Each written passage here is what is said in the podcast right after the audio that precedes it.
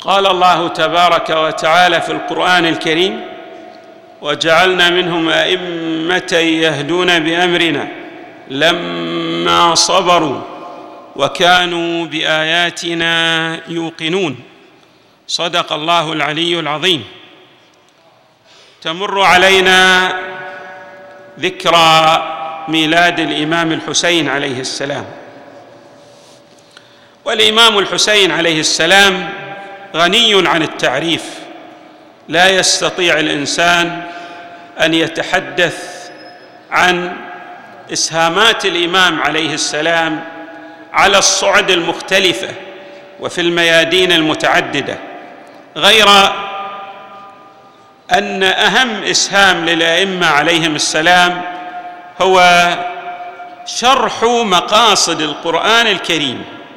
تبيان حقائق حقائق الذكر الحكيم. ولهذا النبي صلى الله عليه وآله ركز على هذه التوأمية بين القرآن وأهل البيت. إني تارك فيكم الثقلين. كل حقائق القرآن الأئمة من أهل البيت صلوات الله وسلامه عليهم أجمعين يبلورون تلكم الحقائق ببيانات متعددة من الحقائق التي أولاها العناية الكبيرة والفائقة مسألة التوحيد لله تبارك وتعالى. وكل إمام من أئمة أهل البيت أماط اللثام عن هذه الحقيقة وشرح ما يريده الذكر الحكيم من المعنى الدقيق لتوحيد الله تبارك وتعالى. كيف يكون المسلم موحدا؟ بمعنى كيف يستقي المعرفة التوحيدية لله؟ وأنا أسمي هذا بالتوحيد الخالص الذي لا يشوبه الباطل التوحيد الذي يريده الحق تبارك وتعالى. في آية القرآن الكريم استعرض التوحيد ببيانات متعددة. غير أن القرآن الكريم كما يقول أمير المؤمنين عليه السلام حمال ذو وجوه بمعنى أن إفهام المقاصد القرآنية يحتاج إلى الاستقاء من عدل القرآن الكريم من أهل البيت. من هنا جاء في الزيارة الجامعة من أراد الله بدأ بكم ومن وحده قبل عنكم. من أراد الله بدأ بكم. إذا تريد أن تصل إلى الله لا بد أن تأخذ عن أهل البيت. وإذا تريد أن تدرك العمق التوحيدي لله تبارك وتعالى أيضا لا بد أن تستقي تلكم المعرفة عنهم صلوات الله وسلامه عليهم أجمعين. لننظر ما يقوله الإمام عليه السلام في هذا الشأن. يقول لا تدركه العلماء بألبابها. الحق تبارك وتعالى الإنسان لا يمكن أن يدرك كنه الذات بعقله لأنه لو اكتنه الذات بعقله لأحاط بالذات المقدسة. والله تبارك وتعالى يقول ولا يحيطون به علما. لا تدركه العلماء بألبابها ولا أهل التفكير بتفكيره. كلما يتأمل الإنسان في استكناه وإدراك الذات المقدسة للحق تبارك وتعالى لن يصل إلى إدراك تلك الذات المقدسة لله. اذا كيف يدرك العالم والمفكر المعنى الحقيقي لله؟ يؤمن بوجوده ويكون هذا الإيمان إيمان إيقان وتحقيق. لذا يقول الإمام إلا بالتحقيق إيمانا بالغيب. لماذا؟ لأن هذه الأوصاف مهما كانت لا تستطيع أن تنبئ عن الذات المقدسة. الأوصاف التي نسبغها على ذاته تبارك وتعالى لا تنبئ عن ذاته. هذه الأوصاف لأنها تتحول إلى معلومات إدراكية لدى عقولنا. من هنا يركز القرآن على اقتران أي وصف من أوصاف الله تبارك وتعالى بتسبيحه وتنزيهه.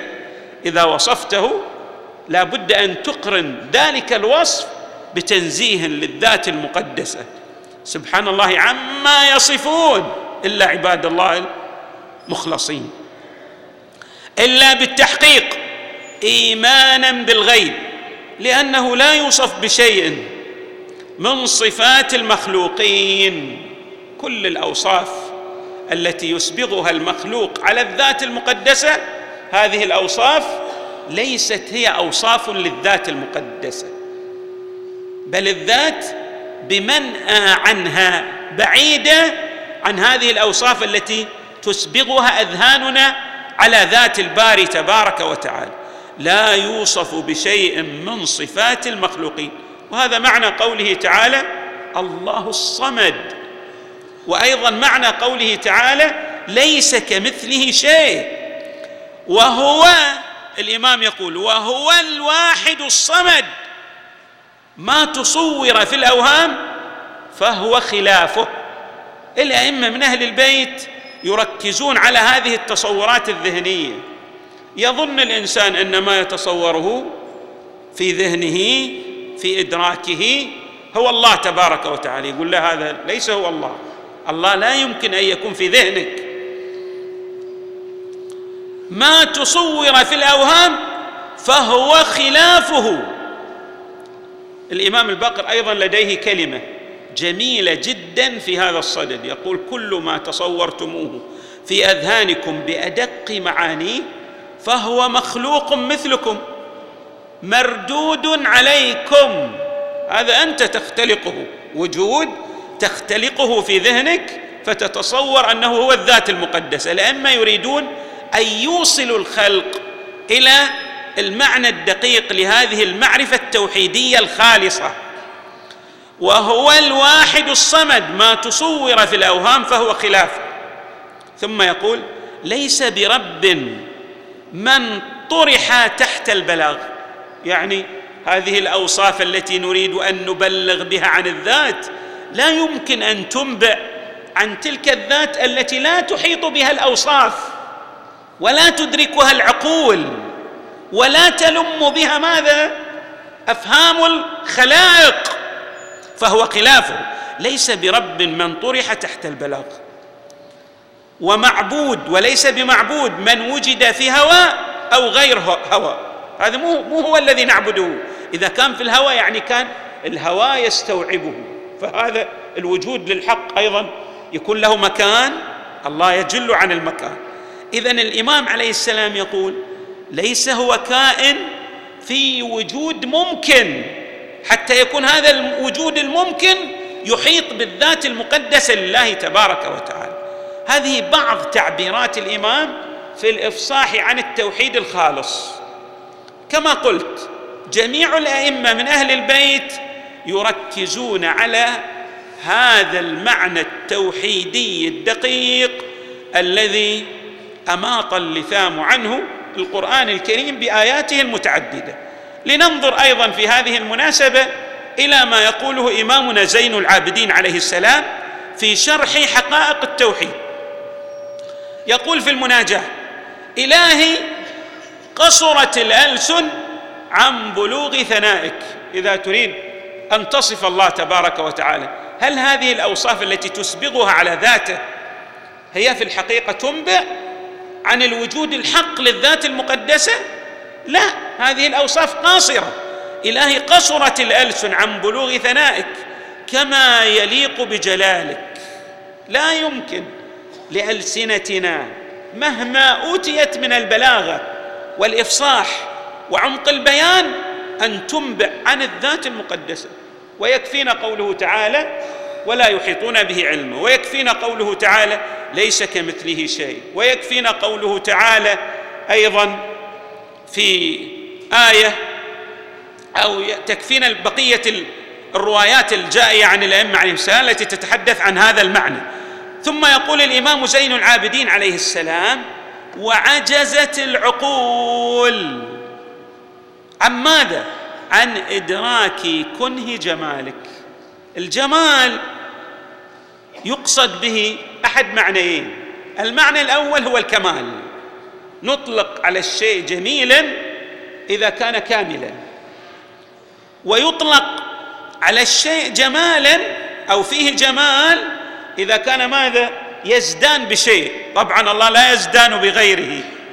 زينته هو حقيقة الجمال لأن كل جمال في غيره منتهاه إليه. الإمام زين العابدين يقول لا يمكن لعقل الإنسان مهما أوتي هذا العقل من حصافة من كمال أن يدرك كنه جمال الذات المقدسة وعجزت العقول. عن إدراك كنه جمالك. بعد وانحسرت الأبصار. هذا البصر يكل لا يصل إلى أن يدرك. وهنا إذا أطلق البصر لا يراد بس المعنى الذي جاء في القرآن لا تدركه الأبصار. وهو يدرك الأبصار. وهو اللطيف الخبير. لا ليس هذا المعنى. صح. هذا المعنى هو دقيق بس مو فقط البصر يراد به هذه الجارحة. يعني أحد الجوارح اللي يدرك بها يدرك بها الإنسان المبصرات. لا أيضا البصر ها هنا يراد به حتى البصيرة بمعنى ما يشمل عقل الإنسان. كيف نطلق لما نقول الله بصير؟ نقول عالم بالمبصرات. الله سميع عالم بالمسموعات. هنا أيضا عندما نقول أيضا الإنسان بصير هذا البصير لا يراد به فقط الذي يدرك المبصرات عن طريق هذه الحاسة الجارحة. وأيضا لا نريد أنه بصير بمعنى عنده خبرة وبصيرة. مهما أوتي من الخبرة والبصيرة والعلم فلن يستطيع أن يصل إلى إدراك كنه الذات للحق تبارك وتعالى. هذا ما يركز عليه جميع الأئمة من أهل البيت صلوات الله وسلامه عليهم أجمعين. حسرت الأبصار دون النظر إلى سبحات وجهك. طيب أين أو الكيفية المثلى التي من خلالها وبها أستطيع أن أعلم بالله تبارك وتعالى؟ والأئمة بأجمعهم كما أشرت يركزون على هذه المعرفة. لاحظوا ماذا يقول الإمام زين العابدين؟ ولم تجعل للخلق طريقا إلى معرفتك إلا بالعجز عن معرفتك. غاية ما تصل إليه في معرفة إدراك الذات أن تقول أنني لا أحيط بهذه الذات علما. لا أدرك ذات الحق تبارك وتعالى. ولم تجعل للخلق طريقا إلى معرفتك إلا بالعجز عن معرفتك. يعني أنت تدرك أن هذا الوجود الحق هو أكمل وجود. وهو الذي أعطى الموجودات وجودها وجميع هذه الموجودات وجودها يتعلق بذات الباري تبارك وتعالى غير أنك لا يمكن أن تكتنه الذات وأن تحيط بهذه الذات. ما يمكن أن تصل إليه بالمعرفة لله تبارك وتعالى أن تقول. ماذا تقول؟ تقول إنني عاجز عن إدراك ذاتك وكل وكل بوجودي يفتقر إليك فلا إله إلا أنت وحدك لا شريك لك. هذه هي المعرفة التوحيدية التي يركز عليها الأئمة من أهل البيت. ولذلك عندما نتحدث عن التوحيد الخالص بقية المدارس لا يمكن أن تصل إلى هذا الفهم من التوحيد. لماذا؟ لأنهم يستقون المعارف التوحيدية عن زيد وفلان وفلان. فلان وفلان هؤلاء لم يقرنوا من قبل المصطفى صلى الله عليه وآله بالقرآن الكريم. المعرفة التوحيدية التي جاءت في القرآن الكريم التوأم لها؟ هم ماذا؟ آل محمد.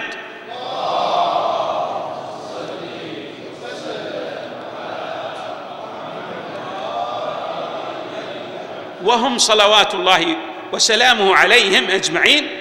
الذين ينبئون الخلق بحقانية الحق ويفصحون عن المعارف التي يريدها القرآن الكريم. نسأل الله تبارك وتعالى أن يجعلنا مع الإمام الحسين ومع الإمام زين العابدين ومع أبنائهم الميامين صلوات الله وسلامه عليهم أجمعين. والحمد لله رب العالمين وصلى الله وسلم وزاد وبارك على سيدنا ونبينا محمد وآله أجمعين. الطيبين الطاهرين. الله.